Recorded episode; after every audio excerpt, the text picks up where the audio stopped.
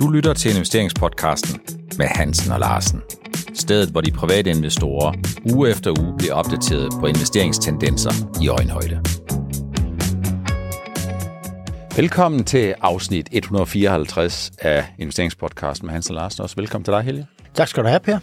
Vi har et øh, skarpt program i dag. Vi skal snakke om regnskaben, der kommer. Jeg skal love for, at der bliver en del at snakke om. Vi skal snakke om, recessionen kommer, eller om kommer den i virkeligheden, fordi man kan godt få indtrykket af, at investorerne er ikke rigtig forberedt på, at den kommer. Det er jeg lidt nervøs for. Vi skal kort ind på Tesla. Øh, det er jo en aktie, som, øh, som vi ikke sådan rigtig slipper, fordi det er der rigtig mange, der er interesseret i, og selvom jeg i sidste uges afsnit 153 sagde, at vi ikke rigtig kom ind på det, så kommer vi lige til at snitte det alligevel. Så skal vi en lille smule ind på, hvad investorerne måske læser ud af de fyringsrunder, der kommer fra de amerikanske teknologigiganter, og sidst men ikke mindst, så kommer vi rundt om lakseaktierne, hvor det ser ud som om, at der i hvert fald er nogen i Norge, som er kommet på lidt andre tanker for så vidt angår den der beskatning, som jeg tror, vi, du og jeg har kaldt tvangskonfiskation, hvis det er sådan, man skal lægge 40% ekstra i marginalskat oven i selskabsskatten. Her er onsdag fra morgenstunden helge, der skal jeg love for, at regnskabssæsonen for alvor blev skudt i gang. Netcompany. Aktiekursen bliver fuldstændig udbokset. Den falder 20% fra starten. Ikke fordi, at øh, de ikke slutter 2022 rigtig godt. Det gør de faktisk. De indfrier fuldstændig det, som øh, investorerne havde forventet med deres guidance for 2023, for så vidt angår deres profitabilitet. Den går ondt. Ja, det gør den, Per. Øh, du skrev et indlæg her i dag, øh, på, som, som jeg har postet på ProInvestor, og der skrev du sådan ligesom nogle kommentarer til regnskabet, efter du havde læst det. Havde du på det tidspunkt, du skrev det indlæg, havde du ventet en kursreaktion, som vi så her i dag? Nej, det vil jeg sige, jeg havde ikke forventet. Jeg havde forventet en losing, men ikke, at man blev udbokset. Og det er jo fordi, at, øh, at når Netcompany de guider, som de gør, jamen, så står investoren tilbage med nogle spørgsmål, der hedder, er det meget forsigtigt? Er det, er det et udtryk for et risikoscenarie? Og hvorfor er det sådan, at den forventede indtjeningsmarken lige pludselig dykker så voldsomt i 2023 i forhold til 2022? Det kan meget vel være den gør det. Det kan også være, at den ikke gør det, men jeg tror, at investorerne de efterlyser de gode forklaringer på, hvorfor udviklingen den egentlig er, som den er. Ja, og her er vi faktisk i den situation, at det har vi snakket om før, hvad virksomhederne bør gøre, når de skal guide i et år, som er så vanskeligt at guide for som 2023. Der skal man komme med mange gode forklaringer, og det vil øh, investorerne eller det markedet generelt, det vil de acceptere, hvis der er en sammenhæng, og de kan se igennem det her, når jamen, det skyldes det, og det skyldes det. Og der må jeg sige, der, der var det lidt mangler på det i, her i det, der kom i, her i morges. Men måske kan det komme lidt hen ad vejen. Det har det en tendens med at gøre, når man har aflagt regnskaber. Jeg tror, det her det rimer meget godt øh, på noget af det, som jeg tidligere har skrevet, Helge, inde på Nordnet-bloggen, om hvorvidt investorernes selskaber, dem der ligger i porteføljen, de er tilstrækkeligt recessionsresistente. Jeg synes, jeg vil godt opfordre jer til at måske gå ind og kigge på den, øh, det, som jeg har skrevet, øh, fordi jeg er lidt nervøs for, at det her, det ikke nødvendigvis bliver en enlig svale. Øh, de selskaber, der leverer, jamen de bliver formentlig øh, belønnet, men de selskaber, der ikke leverer, ja, der er det her en påmindelse om, at afstanden mellem succes og fiasko, den er meget kort. Ja, jeg kan lige sige det omkring væksten. Øh, vi snakkede lidt om det før, vi gik i gang med udsendelsen det her med væksten hos øh, Netcompany. Altså, jeg synes jo ikke, det er så voldsomt, at den her vækst, hvis man nu trækker øh, det her køb af Intersoft ud i sidste år, ikke, så havde man en organisk vækst på 13 procent, tror jeg nok, og nu guider man 8-12 procent. Og så tænker jeg, ja, jamen det er, det er det, man kan kalde forsigtighed øh, på den her. Og så kommer man også for nogle klaringer med noget med det nye hovedkvarter, trækker noget fra for væksten og der lønninger og så videre. Ikke? Det, det så vi dog, men det med, med profitmargen, det, det, det har vi ikke fået belyst godt nok. Profitabiliteten, det er jo lige nøjagtigt inde i hjertekuglen af, hvor det gør allermest ondt, når det er sådan, den går ja. ned. Senere den her uge, så får vi øh, tryk, vi får Novozymes, måske kommer der lidt mere farve på deres køb af Christian Hansen. Men det, som jeg tror, at øh, investorerne jo for alvor begynder at kigge frem efter, det bliver næste uges bankregnskab, og så ikke mindst ingen over og ingen ved siden af Novo Nordisk. Ja, øh, må jeg lige sige noget med Novozymes. Det er, at øh, der, jeg er sådan lidt fortrøstningsfuld, fordi de nævnte her, da, øh, da de kom med deres Q3-regnskab, at man kunne, man kunne faktisk få sin prisforhold igennem. Og så er jeg spændt på, om det slår igennem på området med fødevarer, altså øh, enzymer og de andre ting, de, de har i den boldgade, er om, om, om vi kommer home free, fordi det gjorde vi jo ikke ved, ved Q3-regnskabet. Så det er meget spændt, og bio, øh, øh bioenergisdelen, den, den forventer jeg jo kommer til at køre normalt. Og, og så, så det er jeg spændt på, og så selvfølgelig det her med Christian Hansen, som jeg, jeg har store forventninger til de kommende år. Og så var det Novo. Ja. Novo Nordisk, de kører vel bare videre. Altså, der, det er vel ikke der, risikoen er vel ikke så meget på, om Novo Nordisk de indfrier risikoen. Den er, om aktiekursen, den er drønet lidt i forvejen. Ja, hvis vi nu ser på aktiekursen på Novo øh, gennem årene, så har den tit været op i de her høje luftlag og det har den overlevet næsten hver gang. Vi havde lige det der 16-17, eller hvornår det var, hvor, hvor man ikke havde øh, set det her med presset på priserne i USA. Men, men ellers synes jeg, øh, nu har jeg været med siden 93, hvor jeg gav 3 kroner for en Novo-aktie. Øh, der må jeg sige, at det, det, det er jo, der er en stor efterspørgsel efter de produkter, Novo laver. De laver kvalitet, og de kan levere altid, ikke? og de tjener rigtig, rigtig mange penge hver år.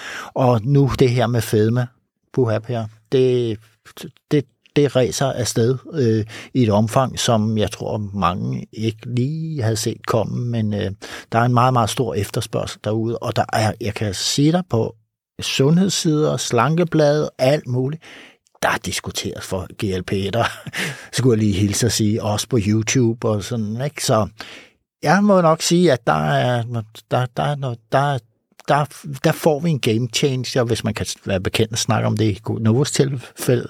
Det får vi nok her i, i de kommende år. Og, og, og, frem, og, og det betyder, at den pris, man prisfastsætter nu, den er sådan mere legitim, når man ved, der venter en masse forud. Ikke? Der, hvor jeg er lidt nervøs, sådan her på kort sigt, det er, det er sådan overvejende selskaber, som leverer til virksomhedssegmentet, til enterprise-segmentet. Jeg er derimod ikke så nervøs, eller ikke helt så nervøs, for så vidt angår privatforbruget.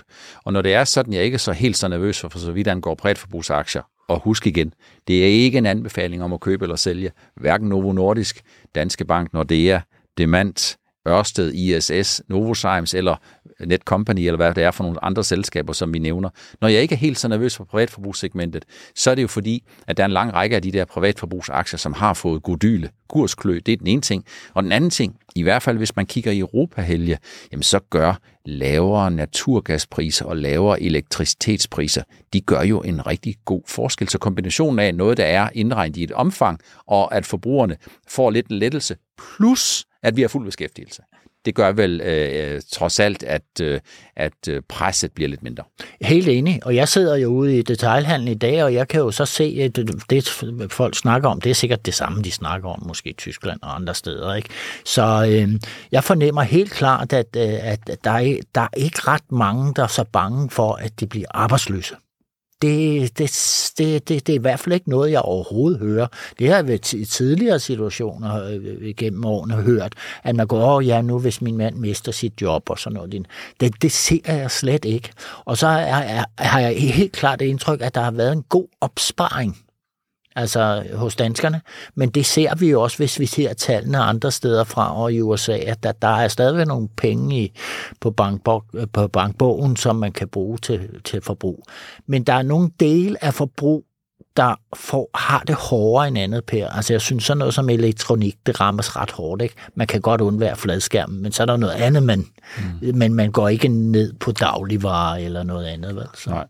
Så jeg tror, at man skal i hvert fald ikke underkende øh, den betydning, det har, når der er fuld beskæftigelse, og folk har en relativt god mulighed for at finde sig et job. Selvfølgelig er det altid et problem, når renterne stiger, og priserne de stiger. Øh, men øh, den der med sikkerhed i ansættelsen, og sikkerhed i beskæftigelsen, eller sikkerheden for, at man kan finde et andet job, den skal man ikke underkende, øh, i kombination med, at der er nogle af privatforbrugsaktierne, som faktisk allerede har taget nogle, nogle tæv. Recessionen kommer, Helge, eller gør den nu også det? Vi har snakket en lille smule om det, øh, og jeg synes, det er en god grund til lige at tage den der tråd op igen, hvor min holdning den er, først så har vi her i 2022 en god periode, hvor inflationen, hvor vi bliver overbevist om, at inflationen har toppet, renterne begynder at sætte sig lidt igen. Man snakker om den her Fed pivot, hvor Fed vil ændre holdning. Det giver let rentefald. Det giver investorerne øh, blod på tanden. Men så tror jeg, der kommer den næste fase, der hedder først godt, så lidt, lidt skidt, og så forhåbentlig godt igen. Nemlig lidt skidt, når det er sådan, at lavere vækst i økonomien skal indpasses i lavere indtjeningsforventninger hos selskaberne. Køber du den præmis? Fuldstændig. Og det er også, der, jeg har hele tiden snakket om det der, det, det er regnskabets team, der gælder. Og det, øh, det, det, det vi, altså du kan sige, når vi har øh, en masse virksomheder i forskellige sektorer, der går ud og kommer med en guidning, så kan vi jo se dybden af eventuelt, ja, en konturerne dybden af en eventuel resolution, der kommer senere i år. For, for for man kan se, hvad, hvad, når man putter det helt ned i gryden, nu har de alle sammen meldt ud sådan og sådan øh, giver det nogle indikationer om, hvor vi skal hen, og hvor det er, at øh, forbruget måske bliver ramt hårdere end andre steder osv. Ikke? Øh, og der kan jeg jo se, at Netcompany, de skriver, at de makroøkonomiske øh, forudsætninger har ændret sig, de er blevet dårligere. Og så sidder jeg og tænker, nå, er det digitalisering, der stopper lige midt i det hele, eller hvad er det? Hvad er årsagerne til det? Og det har vi altså muligheder for, for, for, for, for at blive lidt klogere på, om det her recessionsbillede, ved at se regnskabet regnskaberne alene, eller også høre guidningen. Så når vi ser de kurskø, det er en afklapsning, der kommer fra selskaber, der ikke leverer dem, så kan det jo både være utilfredshed eller nervøsitet i det enkelte øh, ja, tilfælde. Ja. Men det kan jo også være sådan generelt den her svaghed, der kommer i økonomien, hvor man siger, 2022 overraskede på mange punkter vækstmæssigt. Dels, dels fordi, øh, at beskæftigelsen også der var højere, vi kom ind i 2022 med et godt altså et godt vækst drive. Men det der drive, jamen øh, det er jo en del af det, som centralbankerne gerne vil slå ihjel eller slå i stykker. De vil jo gerne have forventninger til fremtidige prisstigninger på forskellige ting så langt ned, at man kan skimte 2% inflationsmål. Og det er jo egentlig så langt så godt. Problemet det er, på vejen derhen, der kan der godt ske en tilpasning, og der ved vi af erfaring, at investorerne, de kan godt blive lidt utålmodige. Ja, det må man sige, det kan de. Og jeg har det der billede inde i hovedet, at, at, øh, at, væksten, det er sådan en bil, og så, så, så sidder centralbanken inde bag rattet og prøver at trække håndbremsen undervejs. Ikke? Og vi har set, hvordan det gik, da de kom for sent i gang. Ikke? Så øh, nu må vi se, om, om, om bremsebakkerne ikke er blevet slidt ned for dem. Der er nogen, der ligesom, øh, eller jeg har i hvert fald set nogen, der ligesom siger, jamen hvis du for alvor skal måle decelerationen i inflationen, altså ja, ja. disinflation, jamen så skal du egentlig prøve at sige, at hvis inflationen er hastigt på vej ned, så skal du egentlig prøve ikke at ligevægte de sidste 12 måneders inflationstal, men du skal egentlig lægge større vægt på de data, vi har fået inden for de sidste to-tre måneder. Og hvis man gør det, jamen så kommer man besnærende tæt på, at vi inden for et par kvartaler kan ane 2% inflationen. Men det er vel sådan lidt helge at fejre sejren, før man for alvor ved, om man har scoret mål. At vi ligger lidt godt til, fordi at øh, vi har, altså hvis, hvis jeg ser på Europa, vi ligger godt til, for som det er, er jo gået sådan, som du spåede i august måned, altså gasprisen er kommet utrolig ned, og det er jo øh, elpriserne dermed også, fordi der er en sammenhæng mellem det. Men lagerne er jo, vi kan jo se, de har vist aldrig været højere, gaslagerne nu øh, i Europa, som, øh, eller i Tyskland, øh, som de er nu. Og vi ligger jo sådan, vi går mod varme, varme tider, men vi, fra, fra august og september skal vi jo gå for alvor at fylde på igen til vinterlageret. Og der, der er det jo der, man kan få blive lidt tvivl om, hvordan vil det så komme ud til at se, når der begynder at blive rigtig god efterspørgsel efter gassen igen til efteråret. Ikke? Så, men vi ligger godt til, at det kan blive sådan, at vi får en nedgang i, i inflationen her i, i, herhen i de første to kvartaler. Ikke? Det giver mig endnu en gang anledning til at sige, lad være med at kigge på forudkonen. Forudkonen tager altid fejl med hensyn til priserne, det gør den også den her gang. Ja. Øh, jeg lovede jo sidste uges afsnit 153, at vi ikke skulle snakke om Tesla, og allerede her i afsnit 154, så bryder jeg det løfte, og det gør jeg, fordi øh, Tesla er en aktie, som interesserer rigtig, rigtig mange. Og øh, Tesla aflægger jo i aften onsdag øh, for nogen, der først ser den her efter onsdag, jamen der vil det blive gamle nyheder, men Tesla kommer jo ud øh, onsdag med sine omsætningsforventninger, sine indtjeningsforventninger, og det, som Tesla melder ud, det vil jo egentlig være det, der danner basis for analytikernes forventninger om 2023 afsætning, og jeg mener, det er helt essentielt. Og der har været skrevet meget om det. Jeg tror faktisk, at de her prisstigninger, det er noget af det, der for alvor. Jeg ved ikke, om det sætter ild i uh, salget af elbiler. Det gør det forhåbentlig ikke, og det gør forhåbentlig ikke ild i selve bilen. Ikke prisstigninger, fald i pris, pris, prisfald. Undskyld. Ja. Uh, prisfald. Uh, og jeg tror da godt, at man kunne forestille sig, at uh, det er noget af det, som positivt stimulerer efterspørgselen i 2023, selvom 2023 jo ser svært ud. Ja, det gør den, men øh, nu har jeg, jeg har simpelthen spurgt rundt i hele mit netværk, med, fordi jeg ved, de snakker elbiler næsten hele vejen rundt, og kun dem, der kører som konsulenter, kører langt, eller dem, der kører til udlandet, de er utilfredse, fordi de er, ja, elbil, det duer ikke rigtigt, fordi ladestander og alt det her, når de har de der lange kørsler der. Ikke? Men ellers snakker alle elbiler, og jeg kan jo se, at nu taler de jo om, at de, jamen, nu får de råd til en Tesla. Og jeg hørte også en radioudsendelse jeg forleden dag, hvor man havde nogle af de her branchefolk inde, og de siger, at tendensen er jo netop, så i stedet for at vælge den billige udgave, kan man nu købe en Tesla, og så kan man så også for øvrigt købe en brugt Tesla, for de brugvognspriserne også falder i et pænt omfang, ikke? på grund af den her prisnedsættelse.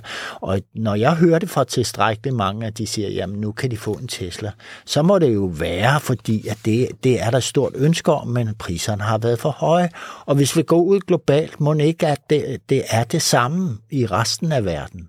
Øh, så hvad er det, de skal, skal man regne med? Du har lavet nogle regnestykker her i morges der på, hvor meget man skulle op, hvis man skulle have den vækst, som var det 40 procent, de forventede? Eller? Ja, man kan sige, at langsigt har Tesla jo meldt ud, at de regner med sådan at vokse med cirka 50 procent i gennemsnit. Det er jo fuldstændig, det er fuldstændig vanvittigt. Man kan sige, at i 2022, der leverede de cirka 1,3 millioner biler. Og øh, skal de lave en, en 40% vækst, jamen øh, 40-50% vækst, jamen, så skal vi op sådan i, i størrelsesforhold lidt over 1,8 til lidt over, øh, eller lige underkanten af 2 millioner. Og det lyder som et fuldstændig vanvittigt tal, og det er det sådan set også. Man kan også øh, se det lidt alternativt, og så kan man sige, jamen de har jo skaleret deres produktion øh, i øh, Tyskland op, øh, og Kina er det sådan set formentlig også klar til at levere de biler, og hvis kineserne de er klar til at købe dem. Og det betyder jo, at tager du udgangspunkt i Q4, så leverede leveret de 405.000 biler. Og hvis det er sådan, at Q4 var det nye, det nye momentum, så kan man sige 4 gange 400, det er 1,6 millioner. Så er vi allerede der, hvis de leverer på det samme momentum i Q4, og hvis der er den her seasonality, øh, som kan strækkes ud over hele året, lavere priser får en sådan en booster-effekt på efterspørgselen, jamen så er det sådan, så er man faktisk allerede et godt stykke derhen. Så hvis, hvis man laver en alternativ vækstbetragtning, så kan man sige, jamen skal man komme i mål med noget, der ligner cirka 40% vækst, jamen så skal man faktisk ikke vækste Q4 ret meget mere end 12-13%, før man kommer i mål. Ja, øh, men er det, ikke, øh, er det ikke i Q4, der bliver solgt flest biler? Jo, det er der, og derfor så skal man passe lidt på det. Ja. Det var derfor, jeg kaldte den der seasonality. Ja. Der er alle mulige gode grunde til at følge med øh, udviklingen, og det ved jeg også, de private investorer, de gør. Ja. Lakseaktierne, Helge, de har fået det bedre. Øh, det er bare noget med, vi har jo snakket lidt om, at øh, man i Norge, der synes man, øh, at det der med, at når laksen den kom på bordet, og der var nogen, der tjente nogle penge på det, så var der en mulighed for at beskatte sådan noget hårdere. Det ved vi jo, at politikerne, de slikker sig altid om munden. Ikke nødvendigvis kun, når de spiser laks, men det gør de også, når det er sådan, de kan krasse nogle penge ind, sådan så de kan få nogle af deres politiske ambitioner opfyldt ved at krasse noget ind og give noget til deres venner. Ja, og sådan har var det, og så kommer man jo med et fuldstændig for, altså, forfejlet efter min mening skatteforslag, om man med, med 40 procent skat, ikke? og så kan du så lægge selskabsskatten oveni, og så er der mange af de her, øh, der betaler, der ejer de her virksomheder, der er store aktionærer i det, så de skal jo så ud og betale en formuebeskatning, som man for øvrigt også sætter op. Det vil sige, de sidder lige pludselig så en 80 procents beskatning af, af de her så, øh, lidt større selskaber, der er i Norge. Og det her forslag var jo bare et forslag, men det var jo kom jo kluntende øh, dumpende ind på markedet, sådan, så øh, man kunne undre sig over, at der havde været et fald tre uger i forvejen. Det kom ikke, men der var 200 mennesker, der havde fået det her papir omkring de her voldsomme stigninger. Ikke? Så det ja, puha. Men det gjorde jo også, at vi fik et voldsomt fald. Men jeg har hele vejen igennem tænkt, sagt, øh, i, i alle de sammenhæng, jeg har været udtalt mig om laksesektoren derop, jamen det kan de ikke komme igennem med det her. Øh, det koster jo masser af arbejdspladser, det sætter alt vækst i stå, innovation i stå. Altså 38 milliarder har man stanset af investeringer i sektoren, og der er jo masser af de her laksemilliardærer deroppe, som faktisk har stemplet ud og gået taget og flyttet til Schweiz, ikke? fordi på grund af formueskatten i første omgang, men jeg tror heller ikke, de synes, det andet her er så sjovt. Vel? Men nu, øh, nu er det vist kommet på bedre tanker end regeringen deroppe. Der er i hvert fald sluppet noget ud fra regeringen, at det slet ikke taler om en, en beskatning i det omfang, man, man først har været ude med. Og så må vi se, hvad det ender med. Lakserne, lakseaktierne er steget 15, 16, 17, 18, 19 procent her siden sidst i december, ikke? Og, og med forventninger om, at jamen, der kommer nok et eller andet, som er nogenlunde acceptabelt. Er det politikerne, der er blevet lidt bange for, øh, hvad det konsekvenserne det, de siger, eller, eller, eller hvad er det egentlig? Fordi... De er redselslagende simpelthen, de ja. her Centerpartiet og resten af, af, af, af, af, af regeringen deroppe. Altså, de er redselslagende, fordi at, øh, at fagforeningerne og lokalsamfundene, de er jo massivt gået imod deres egne partier. Mm. Altså, det, det, de kan jo godt se øh, med de permitteringer, eller de, øh, den her, de folk, der er afskediget, fordi man kan ikke, øh, man kan ikke kontraktsælge og sådan nogle ting. Altså, det dur ikke. Så det er altså rystelser. Øh, jeg vil sige, jeg tænker lidt, når vi har den her debat om bededag, ikke uden at sammenligne det. Altså, der går fagforeningen kraftigt imod, og befolkningen går kraftigt imod, og det ser man så også i laksesektoren deroppe, at den beskatning, det vil man ikke finde sig i. Der er jo ingen, der med rette kan forvente, at øh, politikerne er eksperter på økonomi.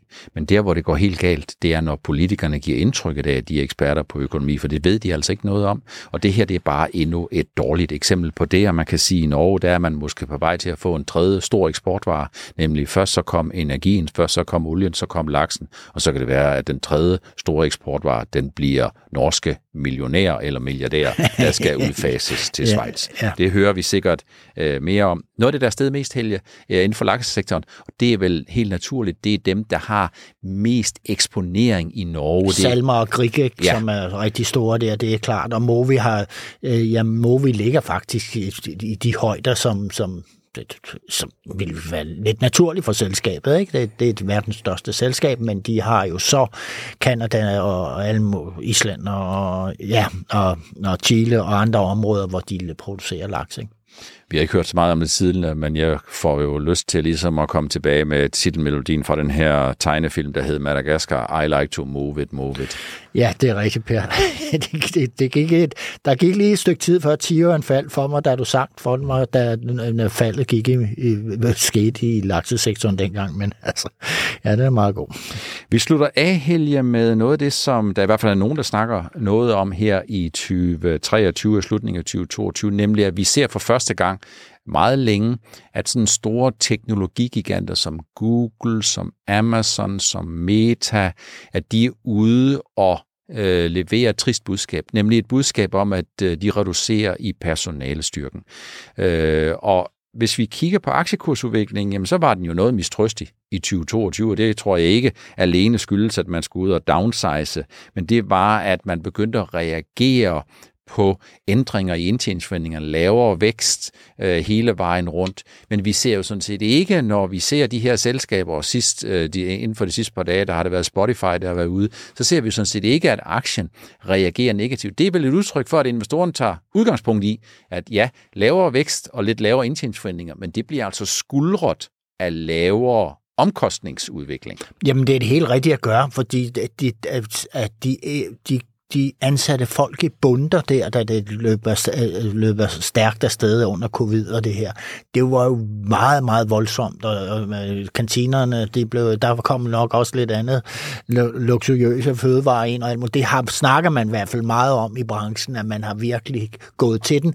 Og så har man øh, øh troet, at træerne vokser ind i himlen, så har man også ansat øh, folk efter det, sådan så man havde de gode hjerner, der skulle til i de her virksomheder. Og nu er vi i en anden situation, at, det, at, at, at, at, at væksten bliver mindre, og så skal man jo med en masse personel. Og det ved vi jo godt, at øh, os, der har handlet med aktier i mange år, det er tit, at øh, investorerne belønner det, at man griber ind, og man, øh, øh, og man begynder at skære til, altså få skåret fedtet fra. Det kan man godt lide. Og for, for de grundsubstansen i de her virksomheder, den fejler jo ikke noget.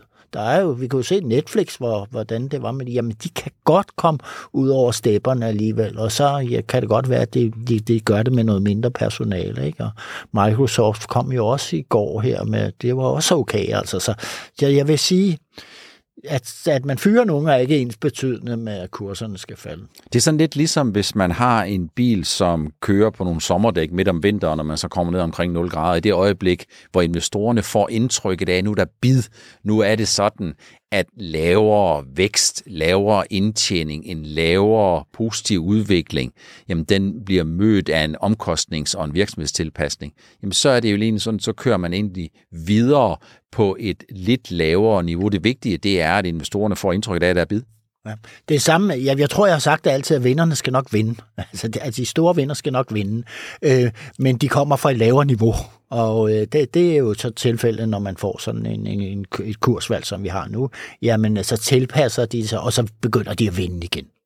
Det er ikke nogen anbefaling om, hvorvidt øh, du skal købe eller sælge Amazon, eller Google, eller Microsoft, eller Tesla, eller hvad vi nu ellers har været inde på. Det er meget magtpålæggende endnu en gang at understrege det, for vi kender jo ikke din investeringshorisont og din risikoprofil. Så det er udelukkende et billede på, hvordan det er, at investorerne de opfatter øh, de ting, øh, der kommer ind. Jeg tror jo, regnskaberne bliver fornuftige, men jeg er stadigvæk lidt nervøs for i det generelle tilfælde. Det er både i USA, men det er også i Danmark, hvorvidt aktiekurserne afspejler den guidance, som er realistisk for 2023. Det var det, vi havde valgt at tage med i afsnit 154 med invester- i investeringspodcasten med Hansen og Larsen. Tak fordi du fulgte med. Vi høres ved og tales ved og ses ved i næste uges afsnit 155.